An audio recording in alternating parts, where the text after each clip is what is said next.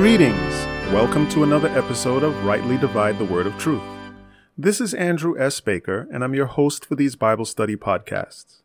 Today we are continuing with our review of the key principles of effective Bible study based on a booklet of the same name available on our podcast page at biblestudy.asbzone.com.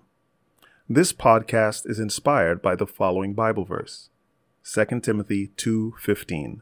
Study to show thyself approved unto God, a workman that needeth not to be ashamed, rightly dividing the word of truth. So, what is the goal of this series of studies? It's to help you obtain greater value from your Bible study and devotional sessions. These episodes are about 15 to 20 minutes each and focused on key principles that God teaches us through His Word. Most people know that Bible study is essential to the Christian experience, and many people realize that without prayer, Bible study is futile and unproductive. But there are other, less known principles that the Scriptures also teach us, and our goal is to present them to you. These will help you to see God's Word in a more expansive way and will assist you in becoming just like the noble Bereans of Acts 17 10 through 12.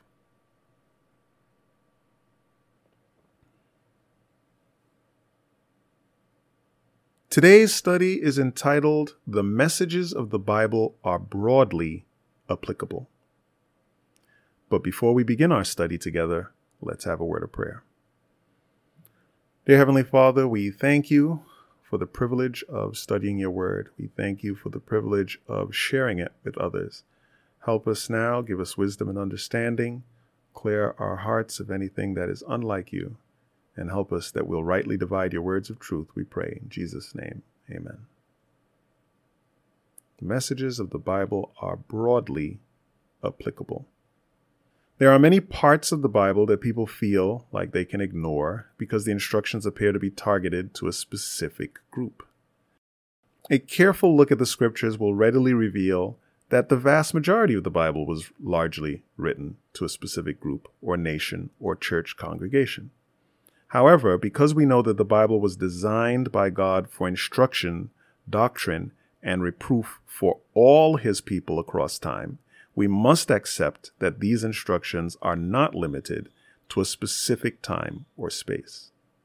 This is, mm-hmm. after all, the everlasting gospel. So it would only make sense that God always intended that both the direct instructions and the underlying principles would be vital to his people of all ages, locations, and customs. It must also be accepted then that every message has import for us today it's not just that we can shift through all that the Bible says to find a few relevant nuggets. No, the truth of the scriptures is that God knew the needs of every single person throughout this great controversy of which we are active participants, and He designed that His word to us would be highly instructive of our daily needs, as if each Bible student was the only person that it was written for. There is no aspect of our daily lives that does not come under the jurisdiction of the Scriptures, and our society is not so modern that the Bible cannot answer the questions of life today. In suggesting that the Bible is merely an old collection of material written by humans with an agenda, we take the stance that God did not and could not manage to assemble a long standing guide for physical and spiritual growth when people came to Jesus and asked how they might have eternal life or how they should view some aspect of holy living, he pointed them to Moses, who had written some 1,000 years before. Just this simple act makes it clear that the Bible was always intended by God to have long term prominence in fitting his people for service and spiritual maturity. Okay, we're going to read our verses that support this principle, and as always, they will be from the King James Version. Deuteronomy 6, 6 and 7. You'll find, as has been mentioned earlier, you'll find that uh, we use multiple verses for each principle, and some verses are applicable to more than one principle. Deuteronomy 6, 6 and 7 says, And these words which I command thee this day shall be in thine heart, and thou shalt teach them diligently unto thy children, and talk of them when thou sittest in thine house, and when thou walkest by the way, and when thou liest down, and when thou risest up. Okay, so Moses was writing, he had already written the other books, he had already communicated to the people all manner of instruction that God had given him. And here he is telling them that this stuff applies to you. You need to teach it to your children. He didn't say, oh, look through what I've written and find out the parts that make sense for you and your house, because, you know, not everyone's a shepherd and not everyone is, you know, has oxen. And so just pick the parts that make sense to you and go with that. No, the whole thing collectively is there for our instruction. Mark 14:9 says, "Verily I say unto you, wheresoever this gospel shall be preached throughout the whole world, this also that she hath done shall be spoken of for a memorial of her." Okay, so this is Jesus speaking. This is about Mary Magdalene when she um, anoints his body in advance of his burial, when she poured the the costly ointment upon him. And here it is, he says, wheresoever this gospel shall be preached throughout the whole world, this is going to be memorialized. Okay. So again, this is God showing us that these things are going to apply. Everybody is not a former prostitute girl with ointment to pour on their master, right? But that story has significance for us and, and not just what Mary did, but what the other folks at that dinner were doing. The story is broadly applicable, not narrowly. 2 Timothy 3 16 and 17. All scripture is given by inspiration of God and is profitable for doctrine, for reproof, for correction, for instruction in righteousness, that the man of God may be perfect, thoroughly furnished unto all good works. Okay? All scripture. 1 Corinthians 10 11 backs that up. Now, these things, that's everything that was written prior that, that Paul is going over from 1 Corinthians, from the beginning of 1 Corinthians 10. Now, these things happened unto them for ensamples, right? Types, and we're going to get into that. For ensamples, and they are written for our admonition upon whom the ends of the world are come. So here Paul is saying all of that that that was recorded was provided for us that we might have better understanding of what will happen in our time. Right? So it's more important for us, not less.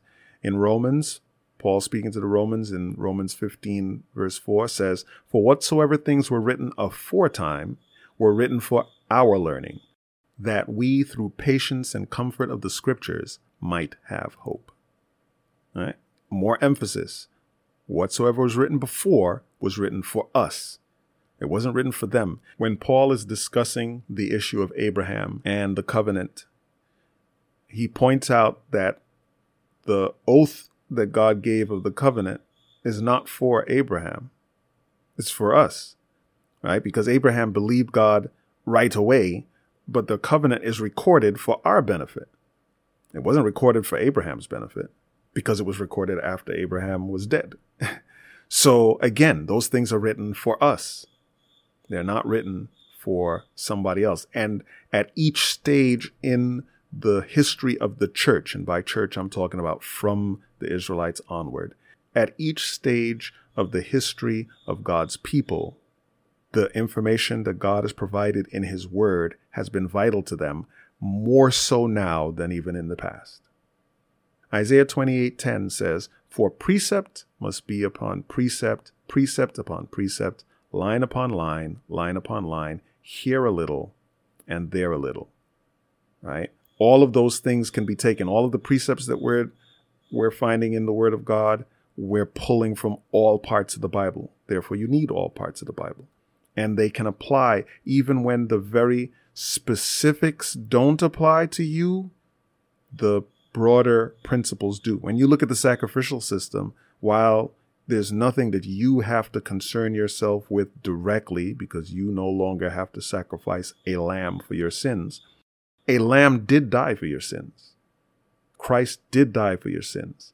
And while the mechanics of going to the priest with the lamb, are no longer in at play, the sentiment, the mentality, we still need to have the spirit of repentance and we still need to have the spirit of contrition for the lamb that was slain. Nehemiah 8 8.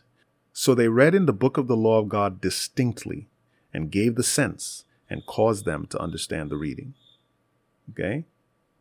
Again, the book of the law was written years and years and years and years before them, but still there was something applicable there and they had to read it carefully and help the people understand. And why what's the reason? Deuteronomy 6 2 says, That thou mightest fear the Lord thy God, to keep all his statutes and his commandments, which I command thee, thou and thy son and thy son's sons, all the days of thy life, and that thy days may be prolonged. Right. So why is all of this instruction given to us? For a long, productive life and hope of the resurrection. And 2 Timothy 3:15, Paul talking to Timothy, he says, "And that from a child thou hast known the holy scriptures, which are able to make thee wise unto salvation through faith which is in Christ Jesus." Okay. So the Bible was always intended by God to have long-term prominence in fitting his people for service and spiritual maturity. It is broadly applicable to us even today and maybe we should say especially today. Thanks for taking this time to study with us today. We encourage you to prayerfully review the booklet in conjunction with this reading. Let's close our study with a word of prayer. Dear Heavenly Father, we want to thank you for the privilege of studying your word. We want to thank you for the principle that we have just reviewed. We ask you, Lord, to help us as we continue to go over this material that you'll help us to understand, that you'll help us to see the messages that are there, that you'll help us to have a broader view of your word and your instructions and your guidance for us, and that you'll help us to be prepared for those things which must shortly come upon the whole earth. In Jesus' name, amen. Thanks again for listening in. And if you have any questions, be sure to send them to BibleQuestions at asbzone.com and we will do our best, by God's grace, to provide you with biblical answers to those questions. If you are finding these studies to be a blessing, please let us know all about it and also share these studies with others. Until we meet again next time, may God richly bless you as you study His Word.